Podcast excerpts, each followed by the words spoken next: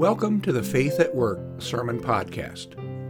I'm Pastor Jim Melvin. Each week, I turn to the words of Scripture and our faith for insights and inspiration as to how we can live in God's image and receive comfort and consolation for the challenges we face.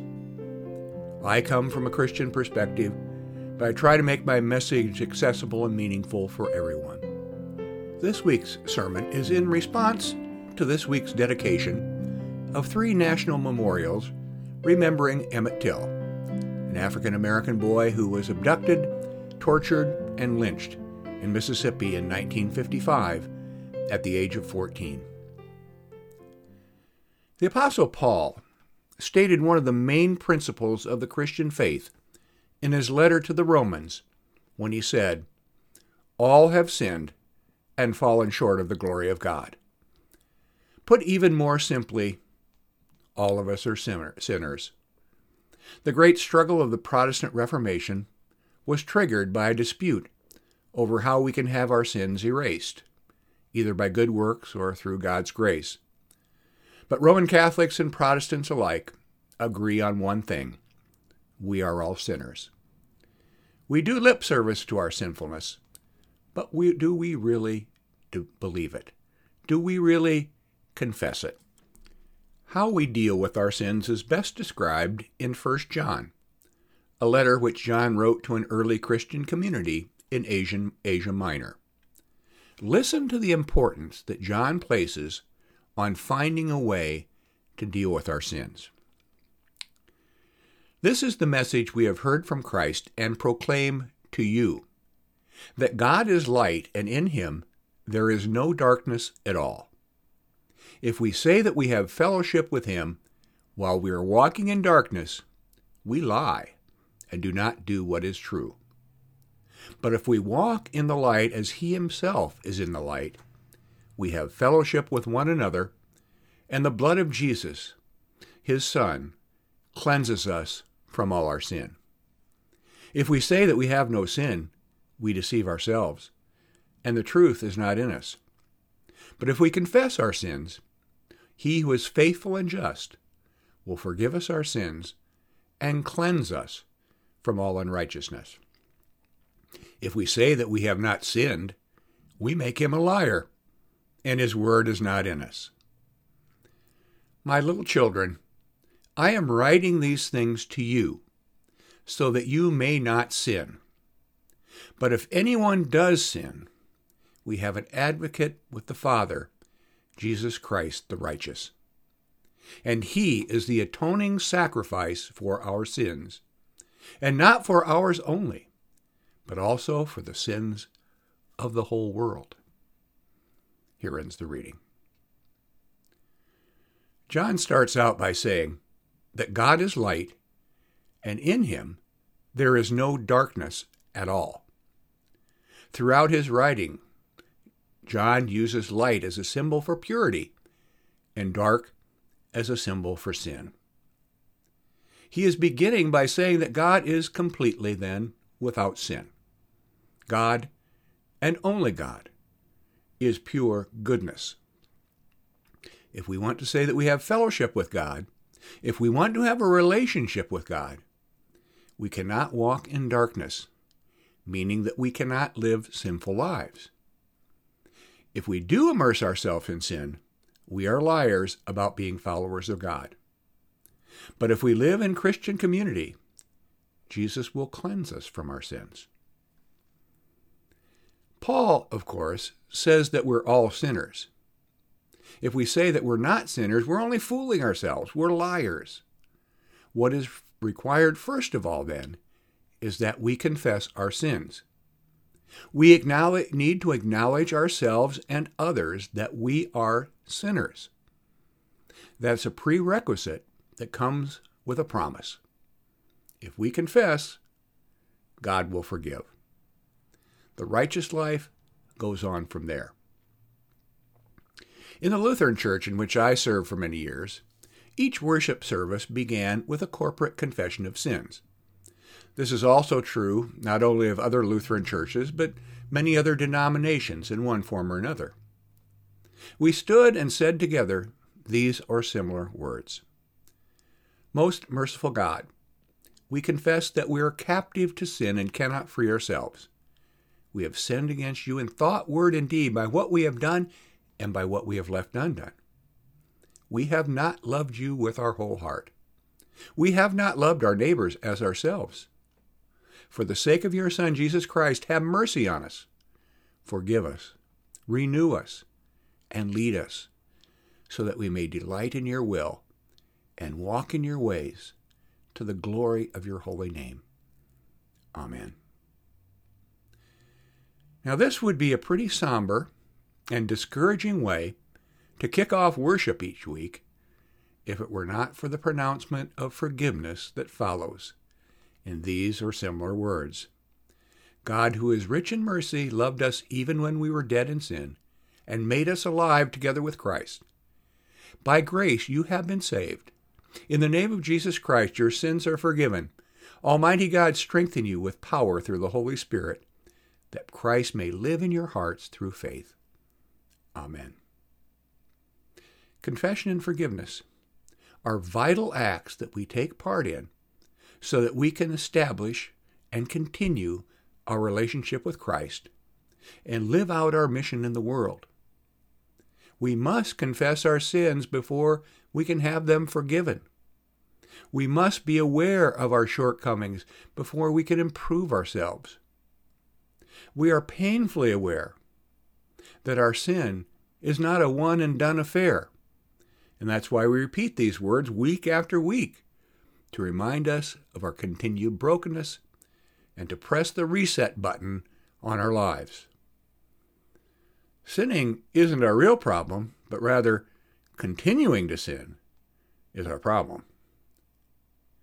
This rite of confession and forgiveness is used corporately in public worship. We all confess our sins together, and that's powerful. But individual confession of sins is also an option. Private confession is most known in the Roman Catholic Church, which usually takes place in the familiar confessional booth. But many other churches have similar rites of private confession. On occasion, I met with people in their homes or in my office to hear private confession as an ordained minister and granted them forgiveness on behalf of Christ. In my experience, private confession, just like corporate confession, serves a good person purpose in relieving people from their burden of guilt for sins large or small. It gives a sense of starting over again. Well, going back to the passage that we began with, John is not only concerned with individual sin, he's also concerned with the sins of society or humanity. He says, Jesus Christ is the atoning sacrifice for our sins, and not for ours only, but for the sins, listen to this, of the whole world. In fact, if you consider the totality of what we know about Jesus' ministry from the Gospels, he shows much greater concern for the sins of the society and culture of the world of the day than he is with individual offenses. For example, one of the most dramatic scenes in the Bible is when Jesus comes to the temple and overturns the tables of the money changers. In that case, he is making a forceful demonstration against the political, religious establishment of Israel, who were taking economic advantage of faithful worshippers who wanted to honor God. Instead of using the funds collected in the temple for benevolent purposes, the leaders of the temple were using them to support their own elaborate lifestyle. The focus of Jesus' mission on helping the poor, the homeless, the sick, and the otherwise oppressed is paramount. And Jesus called people to repent, for the kingdom of God was at hand. He called those money changers to change their ways. Those in power, though, denied their sin and executed him to shut him up. Spanish philosopher George Santayana is credited with the aphorism Those who cannot remember the past are condemned to repeat it. And similarly, British statesman Winston Churchill wrote, Those that fail to learn from history are doomed to repeat it. While neither Santayana or Churchill were talking about sin in the religious sense, the historical injustice and abuses to which they were referring would certainly fall within Jesus' understanding of sin. Now, with all of this in mind, recent trends to deny or whitewash the sins and flaws of our own nation's past are troubling. Attempts are being made to restrict educators from forthrightly teaching our children about the dark side of our national story. And every society has a dark side. There are many times throughout American history since our founding fathers that we could truly say that, that our people walked in darkness. And that applies to our own recent history as well as ancient times. So it behooves us as individuals and as a people to open our hearts and minds to our heritage, warts and all, so that we do not continue to walk in darkness. Let me share or confess, if you will, some darkness from my own personal history. When I was a child, my father described to me witnessing a public lynching of a young black man who'd viol- violated the local sundown laws in his hometown in Illinois. Sundown, sundown laws were simply laws that forbade people of color from remaining in certain towns after sundown. Notices to the effect were usually posted on signs at the city limits. And I can't repeat the words that were on the side of his hometown. This young man was accused of swiping some penny candy from a local five and dime. The lynching must have occurred about in the 1920s, which is not exactly ancient history. And decades later, I could see the sadness come over my dad's face as he told me how the victim's bulging eyes stared out at his murderers and him, even after the last mortal twitch subsided his broken body. Now, knowing my father's gentle temperament, I'm sure that he wouldn't have had an active role in instigating this horror. But he forever bore the guilt of being a part of that jeering crowd who stood by and watched just as surely as the crowds witnessed Jesus' agony on the cross. Forty years after my father's death, I still carry some of that shared darkness in my own heart. In confessing this, I have to admit that although I still share the shame, I feel some relief. I hope that my father felt similar relief when he confessed to me. On the other side of my family, my maternal grandmother and grandfather came from Germany in the 19th century. Even though they were productive, proud American citizens, they held firmly to their German identity and still spoke German in our home when we lived with them in my early childhood. And my brother, who was 18 years older than me, remembers seeing my grandpa listening to the radio, stand from his chair and give the Nazi salute and shout Heil Hitler when the voice of the Fuhrer rang out on the news. Later, their son, my uncle, fought in World War II in the U.S. Navy and was considered a hero by my grandparents when he survived the torpedoing of his battleship. Now, no discernible anti Semitism was overtly passed down to my siblings and me that I'm aware of. Growing up in a small Iowa town, the only Jewish people I knew of were characters in the Bible, stories I heard at Sunday school, and I made no association with them and what was going on a world away.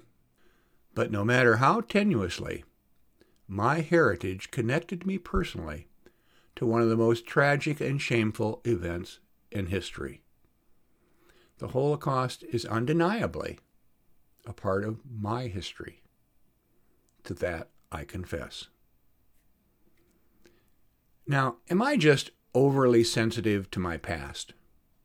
After all, like most of you, I had nothing to do with any of those events. But I don't think I am being overly sensitive. This passage from Exodus describes the events surrounding Moses receiving the Ten Commandments. And it says, The Lord passed before Moses and proclaimed, The Lord, the Lord a God merciful and gracious, slow to anger, and abounding in steadfast love and faithfulness, keeping steadfast love for the thousandth generation, forgiving iniquity and, and transgression and sin, yet by no means clearing the guilty, but visiting the iniquity of the parents upon the children and the children's children to the third and fourth generation. Here ends the reading. So, what purpose does my confession serve at this distant point in history? Those events are over and done. Well, journalist Ida B. Wells, who bra- bravely wrote about the lynchings of the late 19th and early 20th centuries, wrote The way to right wrongs is to shine the light of truth on them. And so, as we erect monuments to Emmett Till, we are shining the light of truth on a great wrong a wrong that has been repeated many times over. These monuments will stand as a confession of the sins of the past in which we all share. Their purpose is not to perpetuate shame, but to assure us that God, who is merciful and just, will continue to cleanse us from all unrighteousness and bless us as individuals and as a nation. At the signing of a proclamation to establish a national memorial to Emmett Till this week and to his mother, President Joe Biden said, At a time when there are those who seek to ban books and bury history, we're making it clear, crystal clear, that while darkness and denialism can hide much, they erase nothing. Only with the truth comes healing, justice, repair, and another step forward toward forming a more perfect union. And remember what we have just heard. We do this with the assurance that God, who is rich in mercy, loved us even when we were dead in sin, and made us alive together with Christ. By grace we have been saved in the name of Jesus Christ, our sins are forgiven. Almighty God, strengthen us with power through the Holy Spirit, that Christ may live in our hearts through faith. Amen. Now may God continue to bless you, and may God continue to bless America. Amen.